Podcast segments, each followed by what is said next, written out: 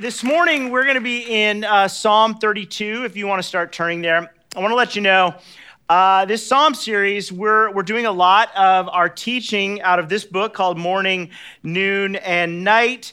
Uh, this is written by uh, one of our executive pastors, Rob Howard. Uh, he did an amazing job on this book. It is chock full of spiritual exercises for, for praying the Psalms. As a matter of fact, uh, the Psalm we're looking at uh, uh, this morning starts on page 59 here in, in the book. We have one of these books for every family. You can grab one on the way out. And then uh, also, and we'll talk a little bit about this here in a, in a few minutes, but near you, there is actually the exercise for this psalm, and we'll talk a little bit about that after a bit. But you're able to take one of those with you and do that exercise.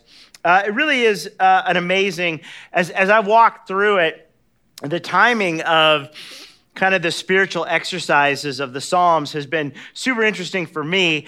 I, I am, uh, I just want you to know, kind of a forewarning, I, I am this close, just this close to being a, a blubbering, crying mess. So if for some reason I just break down on the stage and I'm sorry, just give me a minute, I will get myself together. Now, uh, two weeks from today, I will be performing the wedding ceremony of my son, which. Okay, see, like when you cheer, see, then I felt the emotions, and I'm gonna fall over and just start crying. So, I do not need your help, all right? Uh, it, it's, it's a really uh, interesting season to actually be traveling through the Psalms because so much of Psalms carries a weight of emotion to it. They, they, they weren't written to just be kind of, you know, flat, emotionless ideas. They're connected to something, connected to our heart in a way that sometimes even other books of the Bible don't. And, and I want us to look at it that way this morning. I want it to invoke some level of what David was feeling as he was, as he was writing it. I, uh, as I was walking through this psalm this week, I, I, I found myself thinking about uh, Proverbs 3, 5, and 6. You guys, you guys probably know it, you've heard it. It says, Trust in the Lord with all your heart and do not lean on your own understanding. In all your ways, acknowledge him, and he will make straight your paths. It's really interesting. I think this is one of those disciplines that is so hard for us as, as people. We, we want to lean on our own understanding. It's in, in, our, in, in our brokenness, in our heart, we are, we are drawn to leaning on our own understanding. It goes all the way back to Adam and Eve, right? Like, you know, that moment where, you know, the first, the first bite, and then all of a sudden, what happens? They're, they're like quickly trying to figure this thing out and they're on a, you know, clothing up and, and, and shame and, and hiding and, and all those things. They, they quickly go in their brokenness to leaning on their own understanding. And we have this tendency, I, I just, like, I like to take polls just, you know, for, uh, you guys, uh, they, they help me. They're kind of like the interactive portion of the morning. So, um, how many of you have ever had a time in your life where you went through every option of trying to fix something on your own and you use God as the last resort? Oh, good. We're all, yes, that is, we're all on the same page. In case you were wondering, that's 100% yes, 1% liar, okay? Uh, so it, it the reality is, every one of us wants to lean into our own understanding. And what we're about to unpack, we have to begin to understand that there is a, a God way of viewing this that goes against our own personal understanding. Interesting thing is that that proverb was written by Solomon, who was the tenth son. And does anyone in the room have ten kids? I just want to I want to shout you out. All right. Uh, okay. No. All right. Uh, the tenth kid of, of David. And as I read it, and then as we begin to get into this psalm, it strikes me that there is this this generational wisdom that comes out in the Psalms and the Proverbs. Almost like I, I, I don't know, but somewhere along the way where this discussion between father and son was being had. And as time went on, as God inspired the scripture, that wisdom began to pour out.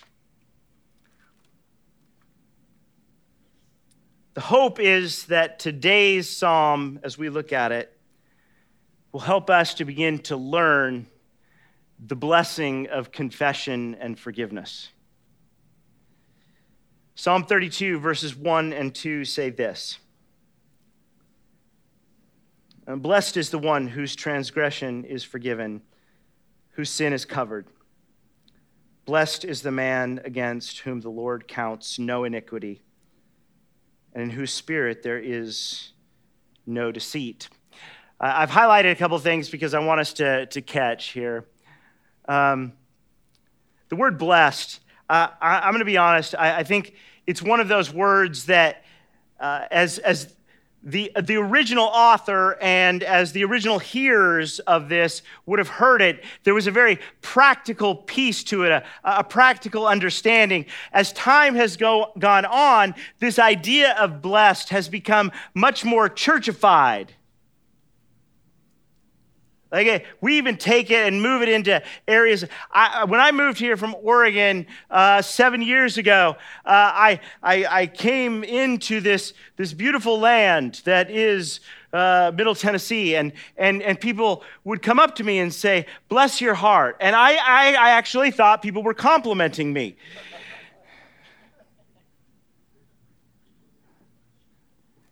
I, I had to learn that there was a there was a tone and a different idea that came with that particular phrase. We, we, have, we have simplified it into the place of when someone sneezes, what do we say? No one knows what that means. Like you, you, you say God bless you to someone, and they get the God and they get the you, but the blessed part, what is that? It becomes a thing. As matter when we sit down to dinner, we say the. And in every home, that carries different weight and meaning. When, when they heard this word blessed, there were a couple of pieces that were, that were very practical that they, they began to understand were being spoken. The first is when they heard the word blessed, there was a sense of happiness to it. Uh, the other part of it was a little, little trickier, but there was this idea of flourishing, where when you were blessed, you were, you were connected to God in a way that things were, were moving towards a, a relational understanding of God, that you were, you were being blessed, and there was flourishment in life. That's what, there was happiness, there was flourishing. They understood there was a practical idea to this idea of blessed. We as Christians, well meaning Christians. I've met a lot of Christians over time who um, you, you talk to them for, for very long and you question whether in a faith walk with Jesus there is any happiness. On the, on the other end, I, have I've, I've, sat with a lot of Christians, met a lot of Christians who uh, you, you would think that a faith walk is literally all about suffering. Or that in a faith walk, there, there is no hardship. It's all about happiness. And when those two people meet, generally speaking, they just say to the other person, You don't have enough faith. The reason you're not experiencing the happiness is you don't have enough faith. Or the reason that you are so happy and there's no hardship that you speak of is because you don't have enough faith. And I don't know about you, but, but my walk with Jesus carries some of both.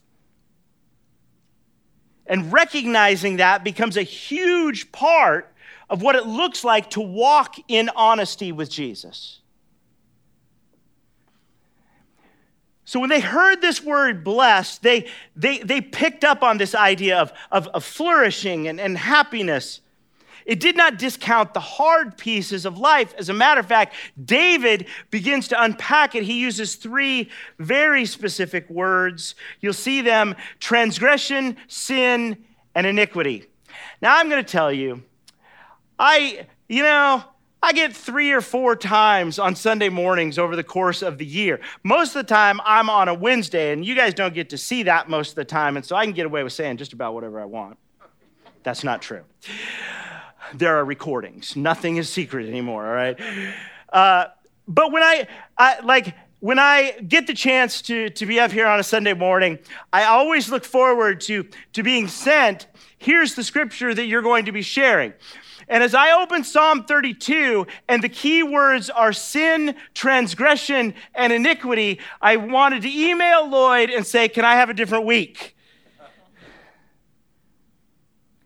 Because the reality is, for each of us, if there is one subject that none of us want to confront, it's our own sin, our own transgression, and our own iniquity. And yet, somehow, David is connecting the happiness and the flourishing to these ideas.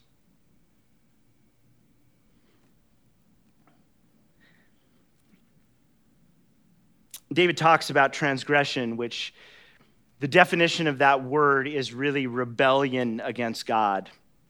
The idea of, of standing in a place of saying, I, got, I don't need you, God.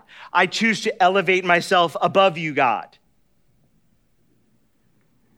Sin, which, if you're going to uh, parse it out, is that word that we, we hear quite often the idea of falling short or missing the mark. I always think that David, knowing that that was the definition, must have had, a, had an affinity for this word. We, we know the story that gets told of David and that rock that, that hits Goliath right in the middle of the forehead. And yet, we also know there were probably years of being out in the wilderness of practicing with that sling and that rock and missing by just that much. The idea of iniquity, which is the idea of, of, of, of, of truth being distorted or, or warped or, or made just different enough that it no longer becomes truth.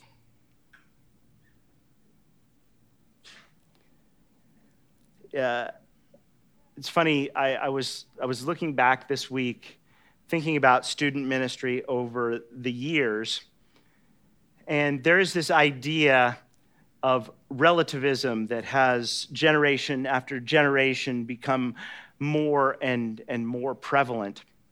It's funny, the, uh, the, the group of seventh and eighth graders that are coming up in student ministry right now, I'm now officially old enough that I could have been their, that I could be their grandpa um, which is weird. Um, but I was thinking of this idea of, of, of relativism, and whenever you, you set out to, to teach a message or, or, or speak something, a lot of times one of the first things that you will think about is the audience that you're going to be talking to.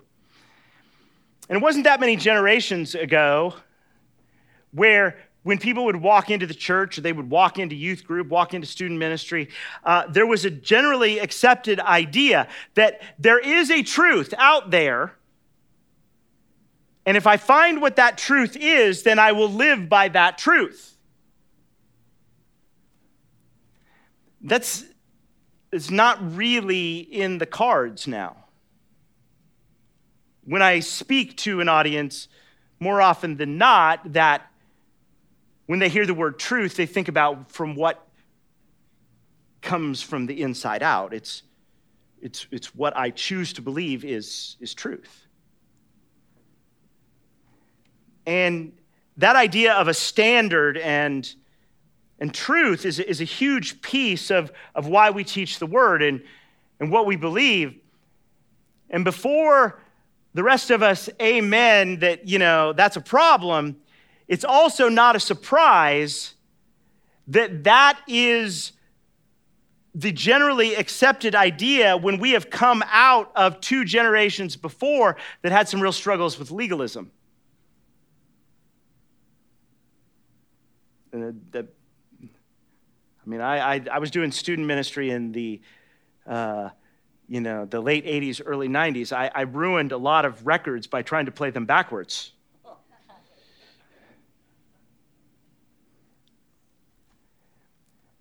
Neither, neither one is necessarily a, a healthy idea. But the idea of the standard by which we are judged, what sin looks like and what truth is, is a very important concept. I was, I was trying to figure out how I wanted to, to share this, and I'm to I'm gonna pick on Gracie down here because she chose the front row. Um, and, and Gracie now gave me that smirk like, oh, geez. Okay, so, so Gracie, I'm just going to say for the sake of it, have you ever been a pole vaulter before? No. No. Okay. So good answer. All right. So um, we're just going to say, for the sake of argument, today you decide to become a pole vaulter. Okay. Now, how good a pole vaulter will you be? Right like right now. Bad. Bad. Okay. So, but we're gonna we're gonna do a little comparison. We're gonna set a standard. Let's just say, for the sake of argument, that I today also choose to become a pole vaulter. 52 years old, bad knees, probably need a hip replacement anytime, little bit pudgy, a lot slower than I used to be, never pole vaulted before. You are comparing yourself to me. How good a pole vaulter are you? Pretty good. Pretty good, that's right. This is absolutely 100% accurate, all right? See, because the standard looks different. But as a pole vaulter, Gracie, you, you know the name Mondo Duplantis, correct? Yes. A couple of months ago, Mondo Duplantis decided to clear 20 feet 3 inches and set the world record in the pole vault. Compared to Mondo Duplantis, how good a pole vaulter are you? Pretty bad. Pretty bad. See, you did that so well. That's why I like you, Gracie. You're a good person, all right? Uh, because it's about, it's about the standard. It's about the standard by, by which we choose to determine.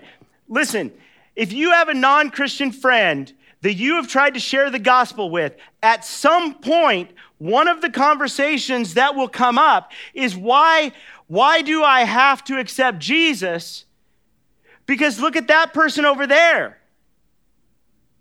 I'm a good person compared to that person over there. Anybody ever had that conversation? Because what we want to do is we want to compare ourselves to a standard by which we look good. As a pole vaulter, we don't want to compare ourselves to the best of the world. We want to compare ourselves to the short, pudgy old guy.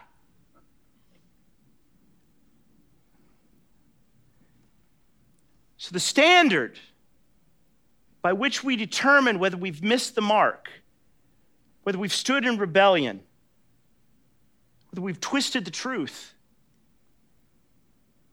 the standard is Jesus. And, and we, we, know, we know what happens when we have that conversation. The conversation goes something like this, but I can't live up to that standard.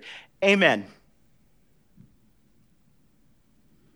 Because the minute we begin to connect with the idea that I cannot live up to that standard, puts us in a place where we're about to experience grace. The first step to having a Savior is to know you need a Savior. And, and, and David is is trying to get us to understand this idea that when you recognize you have transgressions and you have sin, when you have iniquity, that happiness and flourishing come when we begin to encounter what forgiveness looks like in that. He, goes on in verses three and four, and he begins to attach some emotion to this idea. He begins to talk about who he is and what he feels. For when I, David, kept silent, my bones wasted away through my groaning all day long. For day and night your hand was heavy upon me. My strength was dried up as by the heat of summer. Look at that phrase, I kept silent. It's what we do in our brokenness and our humanity. It's what I do in my brokenness and my humanity, in my own personal human understanding. If there is sin, if there is iniquity, then I have to deal with it by hiding it, to keep it close. Whatever you do, don't let it out because it will get worse. Just, just keep it inside, fight it, Whatever you do, work through it with nobody else knowing.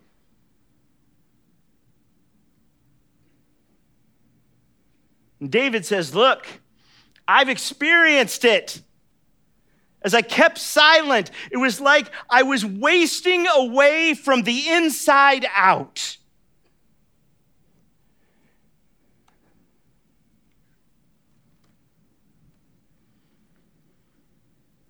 We can all relate to this burden.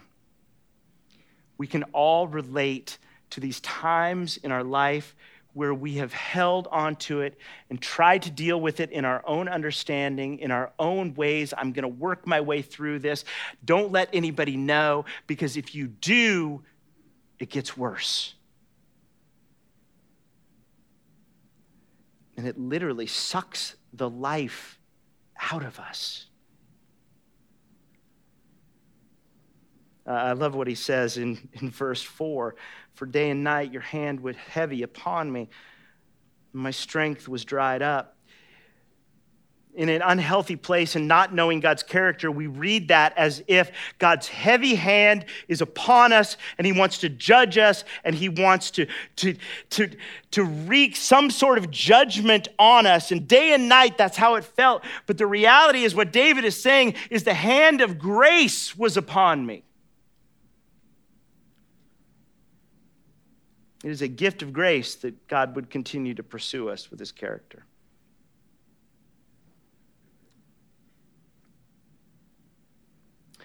When I was um, nine years old, I, uh, I got in trouble because I lied to my mom. And uh, as part of the punishment, for the 60 days after being caught, I had to do housework every day which to a nine year old is worse than being thrown in prison. Part of that 60 days, every day, I, I had to vacuum. And my mom is this very clever, amazing, feisty Italian gal. And so she would, uh, she would hide things under cushions and under couches and things, and she had to go to work. And so she would know as you'd walk in the door, and she, did you find the rubber duck today? Yeah, I was under the couch, mom. I was like, uh, good for you. And every day I would vacuum. And I don't know if you're aware of this, but after 30 days or so, you can't get better lines in the carpet. Like it's just, they're there. And so I would start to slack off a little bit, but you know, I would, I would check under things and I would and so she would get home and she'd go, Did you, did you find the marbles? And I said, Yes, I found the marbles. And I'd show them to her. And as time went on, as we got closer to the 60 days, she stopped hiding things. And so I started to get a little more casual. I don't know, it had to be day 49, day 50, somewhere in there. She came home from work. And uh, she, she said, Did you vacuum today? And I said, Yes. I hadn't. She goes, I just want you to know, I'm so proud of you for you sticking with this and being consistent. And uh, I, I know it hasn't been easy, but I'm, I'm proud of you. Thanks, Mom. She goes, Hey, I, I left some groceries in the trunk of the car. Could you go grab those and we'll fix dinner? I said, Yes, I will. And I walked out and I opened the trunk, and as the trunk opened, there was the vacuum.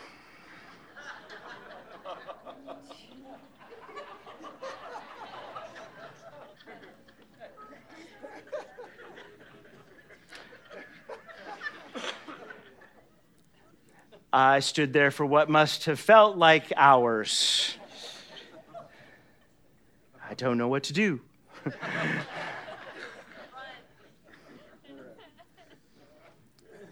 Eventually, the only thing to do is to grab the vacuum and to walk in the house. And I walk in, and she has this look on her face. And she said something at that moment that literally I have never, ever, ever forgotten. She said, Scott, I want you to know something. Lying to me or withholding the truth is the only thing that could ever harm the love we have for each other.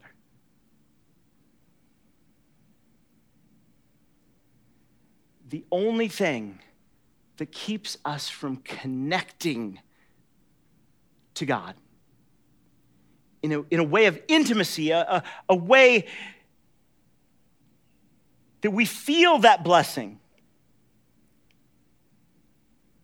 is if we withhold who we really are from Him. Because it is that honesty, it is that confession, it is that transparency that connects us to the forgiveness of God. In verse 5, David says this I acknowledged my sin to you. I acknowledged my sin to you. I acknowledged my sin to you. And I did not cover my iniquity. I said, I will confess my transgressions to the Lord. And you forgave the iniquity of my sin.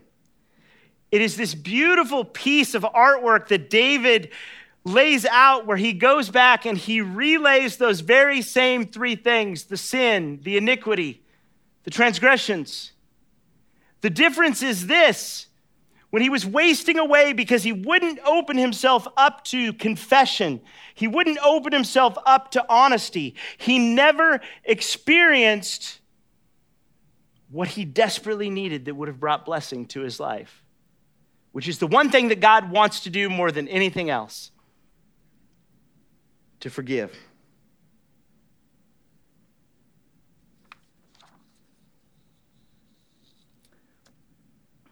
There is a direct connection to connection with God that involves confession and forgiveness. Even this week, I, with people that I care about and love, people in the church, that I missed the mark and that I had to seek forgiveness. It would have been, it would have been super easy. They weren't like giant things, but it would have been super easy just not to do anything about it go on like nothing happened. But to have real connection, to experience the love of God, there has to be confession and forgiveness. Any one of us with kids have all experienced the moment where we knew our kids were holding on to something and we desperately wanted more than anything else for them to understand that our love for them, if they would open up, there would be care and forgiveness.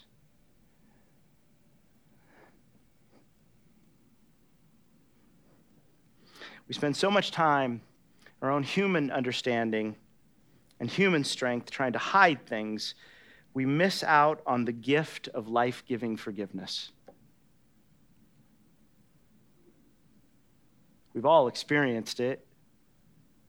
That moment that it feels like the weight of the world has been lifted off of our shoulders, and we experience what it looks like to feel intimacy and connection with God and, and others, and yet somehow, still in our brokenness, we continue to fight through the hum- eh, humanity broken idea of, I will hide it, I will keep it.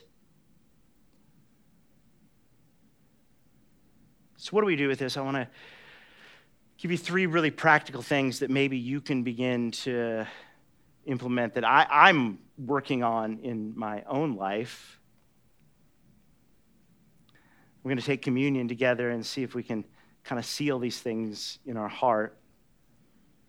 Here's the first one in Colossians chapter 3, verses 12 through 15. It says this Put on then, as God's chosen ones, holy and beloved, compassionate hearts, kindness, humility, meekness, and patience, bearing with one another. And if one has a complaint against another, forgiving each other, as the Lord has forgiven you, so you also must forgive.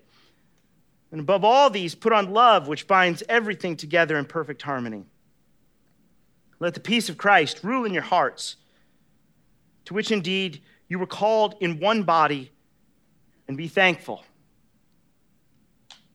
According to this portion of Scripture, Christians must demonstrate the character of God by confessing and forgiving each other.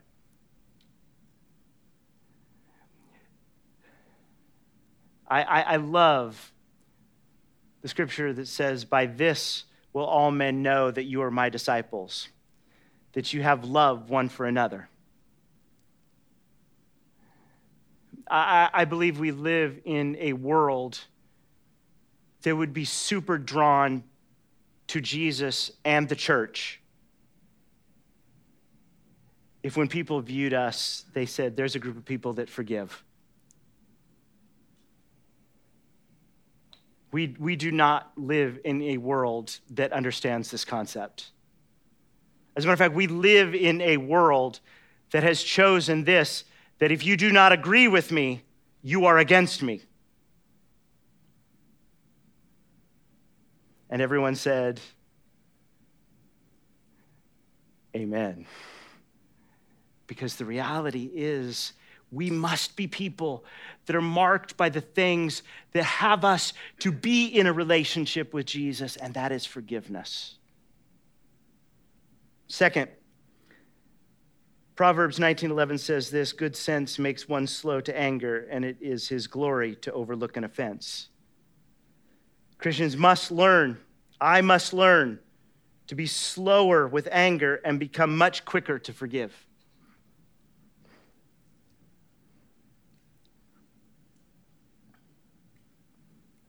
I am I am deeply burdened by the fact that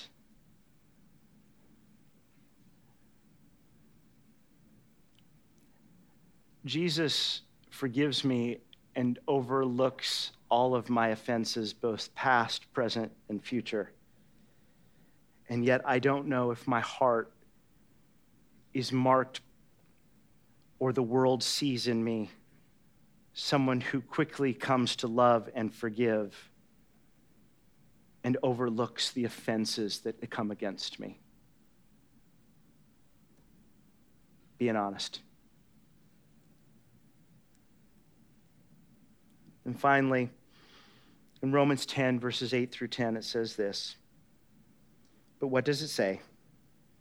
The word is near you, in your mouth and in your heart. That is the word of faith that we proclaim.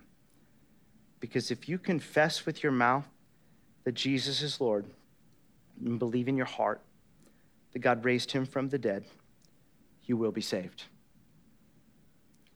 For with the heart one believes and is justified, and with the mouth one confesses and is saved.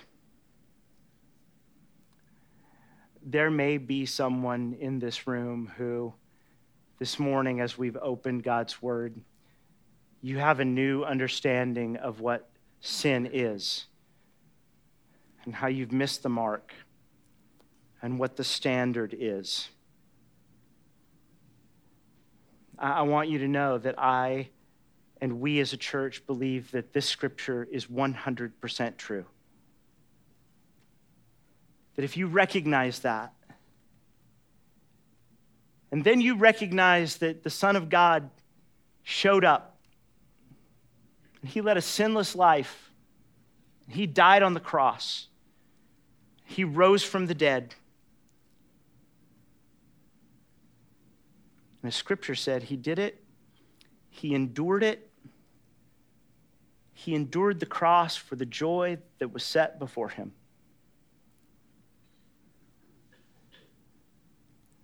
If you confess those things with your mouth and you believe in your heart that Jesus did it for you, he will be faithful to forgive you.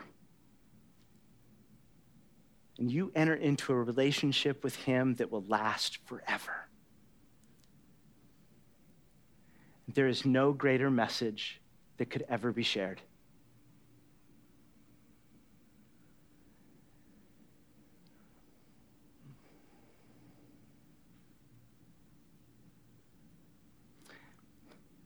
And that should carry some weight.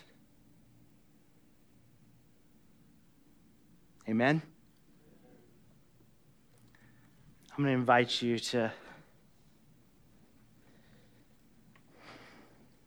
take the cup and the bread, peel it back, and grab that little piece of bread. Now, I want to pray for you momentarily. I uh, I was trying to figure out how I kind of wanted to wrap this thing up and, and know that we were going to have communion. And I kept coming back to this, this thing that it, confession is something that's, that's out here, right? Like when you hear the word confession, you don't, you don't think to yourself that it stays in here. It, it, has, it has to come out. And I don't, I, I, I really, I, I do not want to, to embarrass anyone, or am I going to ask that you actually speak the words? But if, if you would say, as, as I looked at that scripture, I looked at the psalm that David wrote, I, I, can, I can feel in me, I can, I can feel it eating away at me, and I, I want God to know that I just, I need, I need Him to know that I need His blessing of forgiveness, and I need to experience what it looks like to, to have that, that freedom that I'm flourishing in a relationship with Him. Christian, non Christian alike, I, I think we all can relate to that. And so I just, I want to pray for some people this morning. You're not going to have to confess what it is or, or anything else, but before we do communion, I, I would love for us to feel like we're experiencing the love and the forgiveness of God in this place. So without any particulars or specifics, I just, if, if you would say, I, I relate to that this morning, I'm just going to ask you to stand up where you're at so we can pray for you. That's it. I don't take a take a bit of a, a risk. I'm not going to call anybody out or anything else, but if if you connect with that this morning, I'm going to ask for, for you just to stand where you're at. We don't normally do this, and if it's it's nobody, that's that's fine. I just I want us to thank you.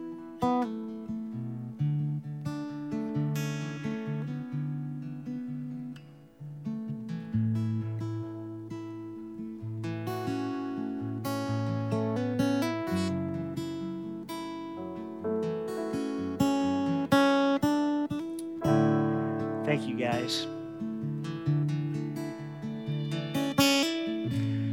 Want you to know more than anything else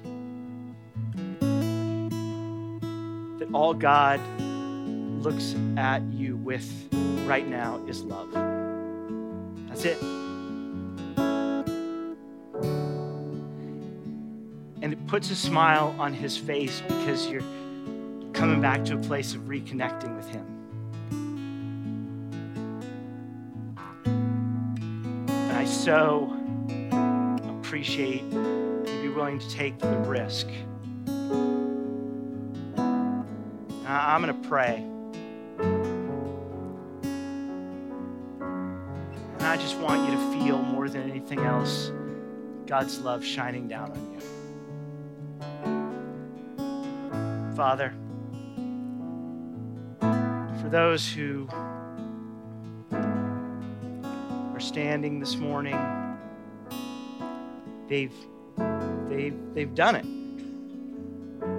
They, they, they moved from a, a place of what was eating them up inside to a place of saying, God, I, I want to experience your blessing.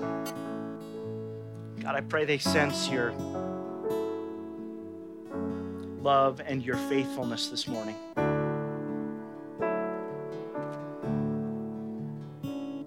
Because what they've done brings honor and glory to a great God.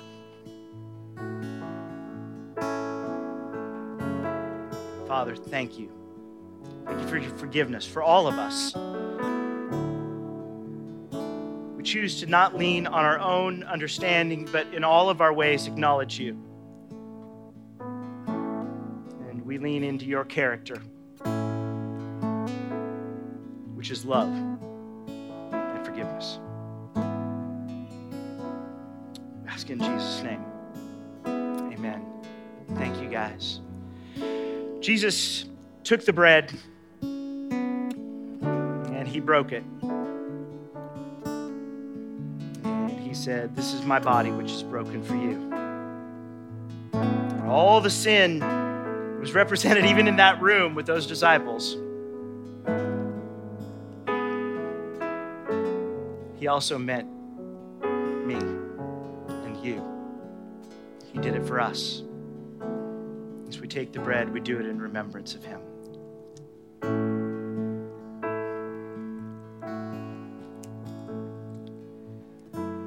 And then he took the cup.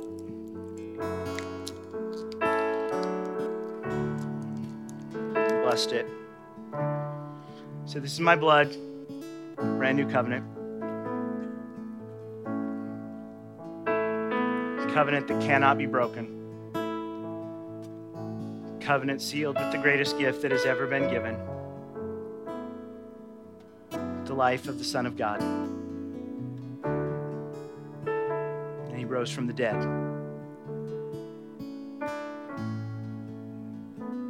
As we do this, we do this in remembrance of that covenant, that sacrifice. Sacrifice that never needs to happen again will carry us into eternity. We do this in remembrance of him.